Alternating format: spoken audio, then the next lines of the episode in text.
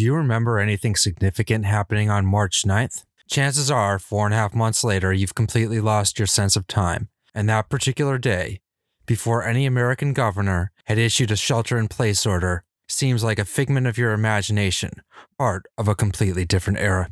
However, March 9th was the beginning of the end of the BC era, or what I will refer to as before coronavirus.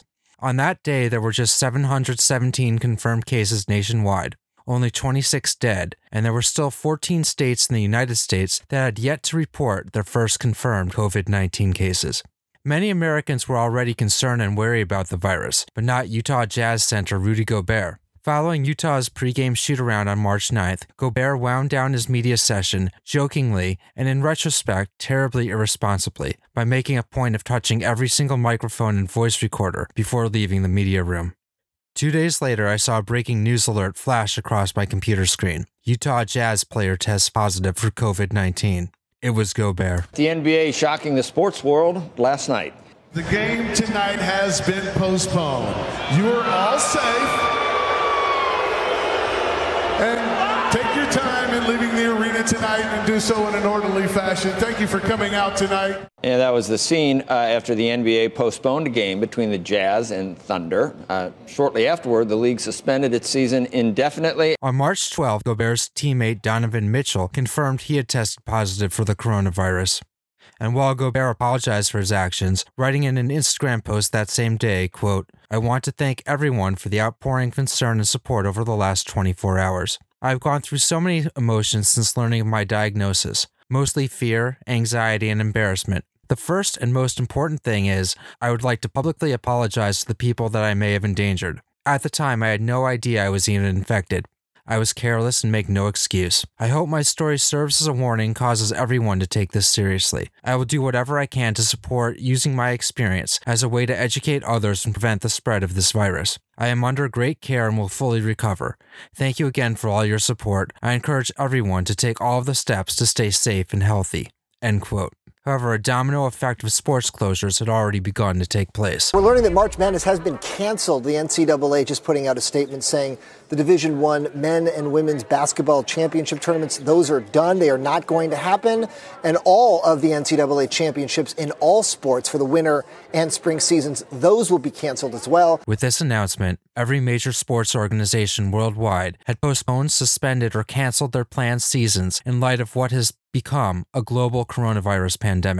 The suspension of all sports worldwide was the precipitating event for the first shelter in place order issued in the United States by California Governor Gavin Newsom. A state as large as ours, a nation state, is many parts, but at the end of the day, we're one body. There's a mutuality and there's a recognition of our interdependence that requires of this moment that we direct a statewide order for people to stay at home.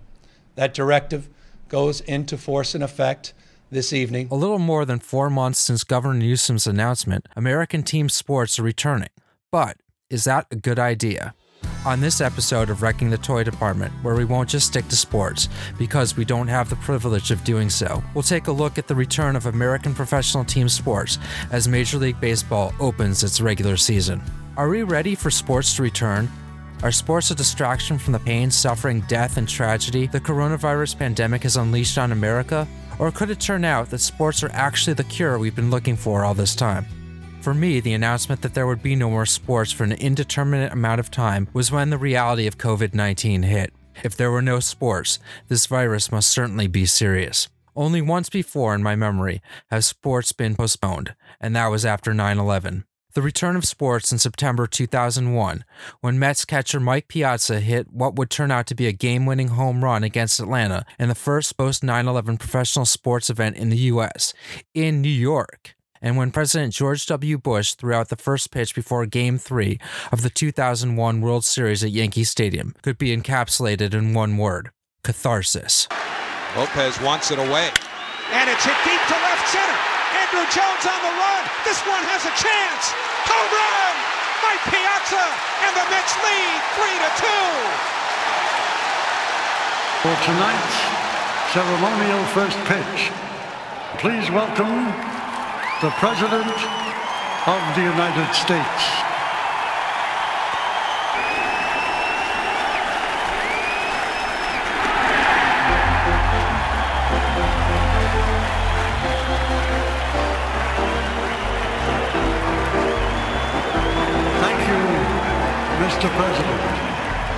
Those highlights courtesy of WPIX and Fox Sports.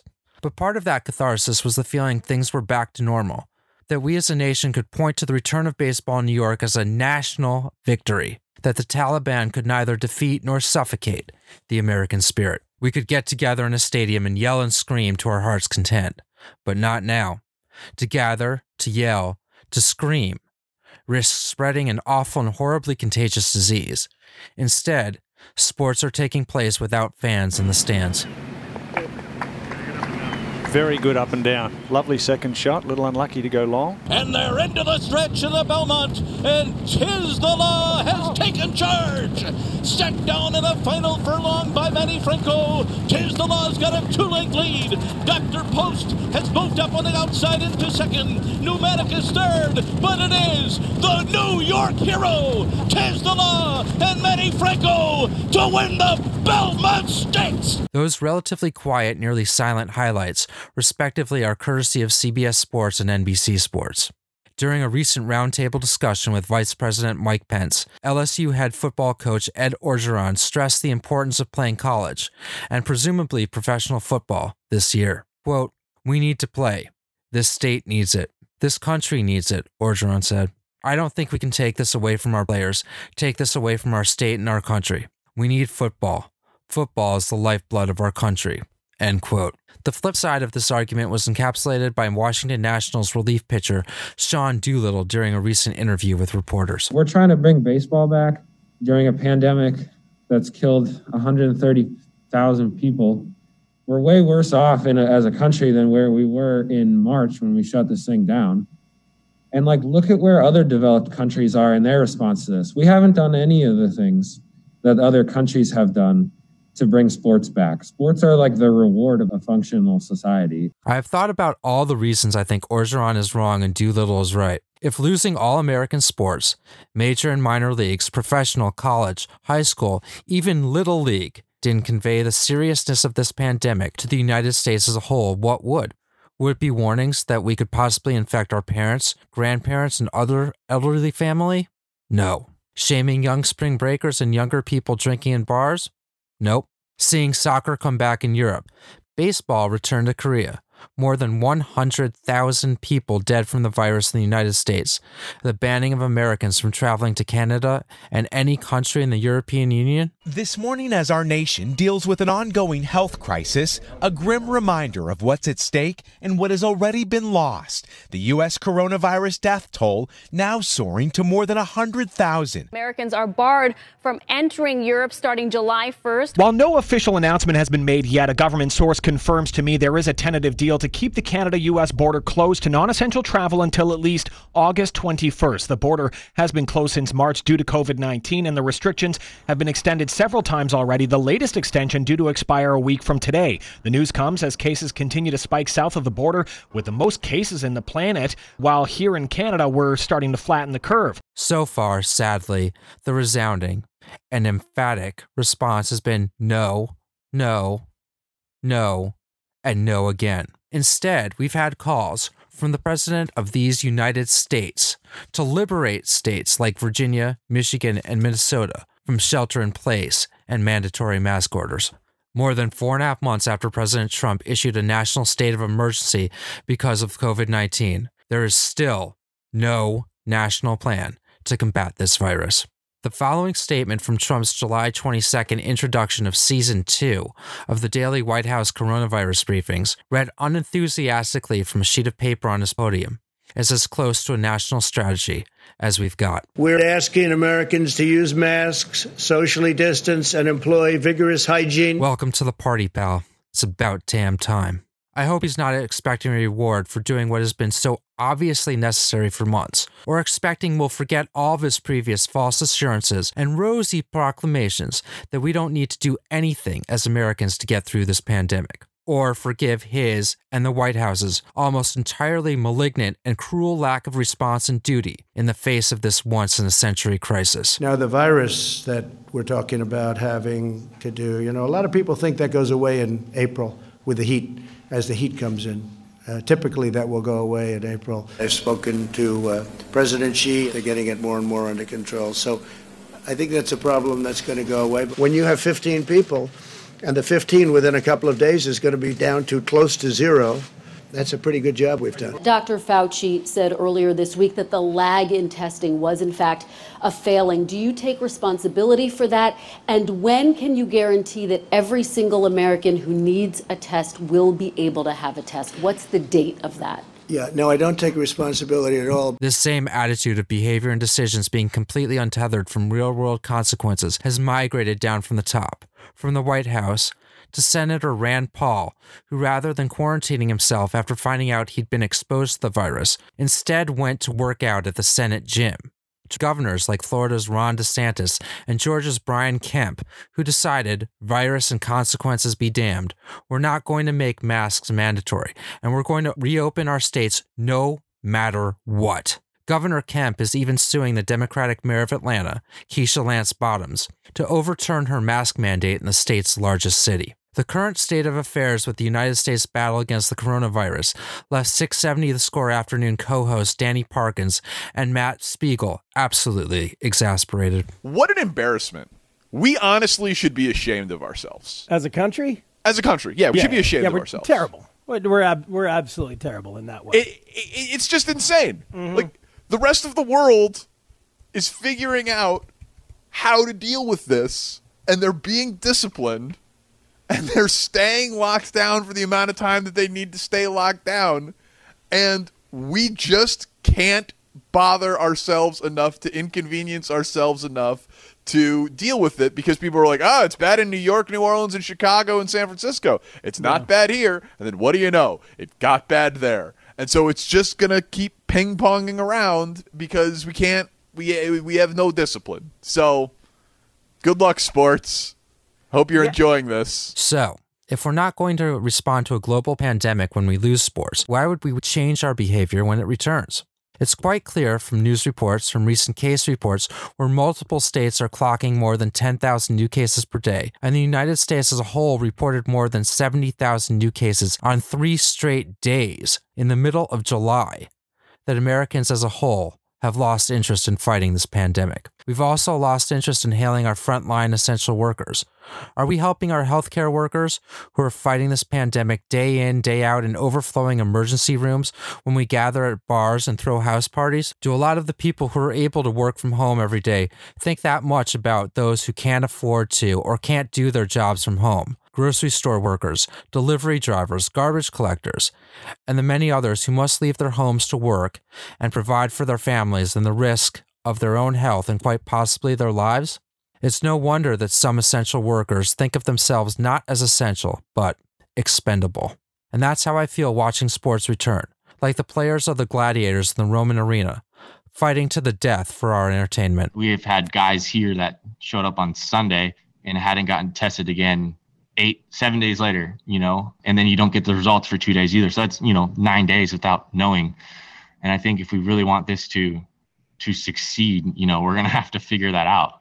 I wanted to play this year because I felt that it would be safe and I would feel comfortable. But honestly, I I don't really feel that that way, which is why I'm trying to keep my distance from everybody and wear my mask and and uh, just so that we can get this thing going.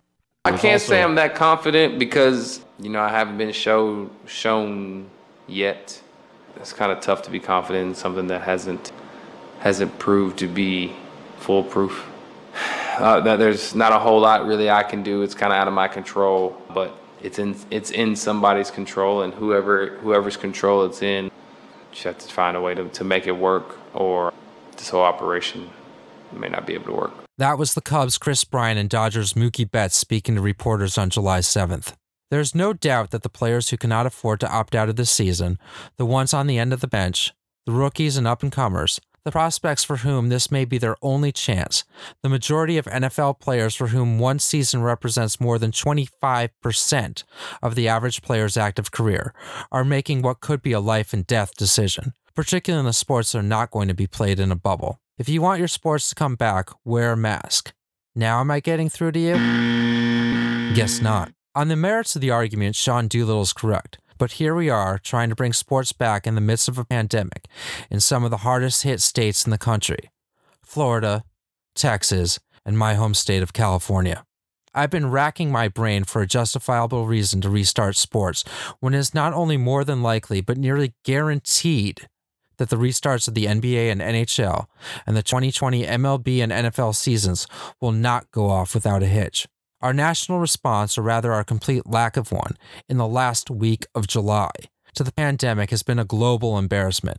It's reopen, while simultaneously defunding any and all services that would help us flatten the curve and at least try to get a handle on this deadly virus. When it comes to numbers, the powers that be mainly stick their fingers in their ears and yell, I can't hear you, when reporters ask about the 4 million plus confirmed COVID 19 cases and nearly 150,000 deaths because of it in the United States alone. What if you listened to the story of former professional athlete and current Chicago Cubs pitching coach Tommy Hottovy's story of dealing with the coronavirus? Hotovey told Morning Drive host Mike Mulligan and David Haugh on Chicago's 670 The Score that he'd been vigilant about taking all the necessary precautions to avoid the virus, and, as of the end of June, he had no idea how he contracted it. I had the virus. I had my own battle with this virus, and you know, I want to be able to talk about this and talk about baseball and, and share my experience because I shared my journey with the pitchers and with the guys on the team because it, it is important to understand that guys, I'm 38 years old. I've been poked, prodded, tested for the last 16 years in Major League Baseball. I've had no underlying issues. I've had no nothing that would red flag me as somebody that, that could get hit pretty hard with this virus, but I did first five or six days were pretty normal, what you hear with a lot of cases. The problem with me, though, on day eight through 14, it crushed me. And it got into my lungs.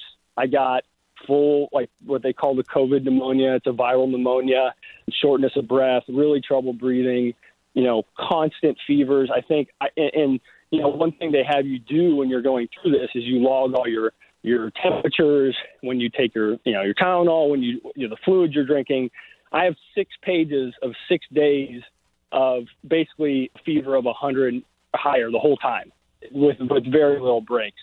And as I mentioned on day 12 is when I you know it was it just had gotten so bad that I had to go to the hospital. And um, fortunate for me, again, you know, being young enough, I was able to go in there and get tested, get on the breathing treatment to kind of help open up my lungs a little bit. And was able to be released later in the day, a lot of that was just because they needed the rooms for people that were in worse shape than I was. And going through that and actually going to the hospital and seeing what the what the frontline workers and the hospitals are dealing with, it, it's really, I mean, just honestly, it's eye opening. And and I feel fortunate, you know, to have gone through what I did and, and have come out the other end of it. But you know, there was there were times that the doctor said I felt like I was 80, laying in my bed. I had 102 fever and I couldn't move, and and it was just relentless. And there's four straight days of it. Parkins and Spiegel asked Cubs starting pitcher Kyle Hendricks for his reaction to Hottovy's story. That was crazy, and to go through, go with that, you know, with him through that was just it was terrible. What it the cause it had on his family. It was super eye opening, I think, to all of us here, and just how serious that this can be. And I think it really is a testament to how we've run things now that we've started back up. I mean, everyone is so just doing everything that's possible, you know, to stay in this kind of bubble we've created and be as safe as possible. We don't want to affect anyone or anyone else's family. That's the, really the hardest thing to listen to when he was talking about his story was what it did to his family, you know. So we just we don't want anything like that to ever happen. So we're just trying to make every step we can to make it as good as we can around our environment. If we're not going to listen to our elected officials, maybe, as Spiegel said, we can rally around what we always have as Americans. Here's the great unifier, theoretically, at least among our listeners. Folks, do you want sports back? Okay? I mean, seriously, just screw everything else. And I know we talk about everything else because we're all motivated by different things and all these different ideas, but forget it. Forget it. It's let sports be the unifier it always has been. In a recent interview, 670 The Score midday host Dan Bernstein spoke with Chicago Cubs utility man Ian Happ about how sports could be a uniting force for Americans in this time. I know it sounds cheesy, but I do think that pro athletes right now, because you're trying to literally win something and can gain a competitive advantage, you can set a really good example that might reach someone who's otherwise unreachable. Yeah, I think so for sure. I think that's part of the reason why our protocols are so strict. It's part of the reason why you see guys on TV wearing masks on the field outside when they're not within 20 feet of people because they are. They do. They want to set an example. I can say just for me personally, when I was in Arizona and there was uh, a limited number of cases out there, it definitely didn't feel the same as it feels now. It didn't. I didn't feel as responsible. I didn't feel like I needed to be as meticulous with everything I'm doing and being back, being with the team, looking through the protocols, and then just looking at, at your teammates' faces and, and kind of thinking through, you know, this guy's going to be a free agent next year. This guy has arbitration. This guy has someone at home who who cannot get this disease. You think through the consequences of your actions with everybody else, and if that doesn't make you responsible and accountable um, to doing the right thing, to wearing your mask, to being really disciplined away from the field, then you're definitely not a good teammate. Many Americans have not been good teammates to each other, refusing to wear masks, yelling and screaming at essential workers that their constitutional freedoms are under attack because they're being refused service at a pharmacy or grocery store. Removing the argument about whether that's smart or not. Is it considerate? Is that how you would treat a teammate or expect a teammate to treat you? What if, under these dire, once in a lifetime circumstances, we acted like the teammates we all are and unite as Americans to beat this virus? If the team with the fewest cases wins, we've got a long way to go. But if in fact we still believe in and can act on what we think of as our American exceptionalism and strength, we can still meet this virus head on and beat it. And maybe, for better or worse, we'll need sports and the athletes who play them to be the role models who lead the way into a post COVID world. This episode of Wrecking the Toy Department was voiced, written, produced, and edited by me, Jake Williams. Thank you for listening.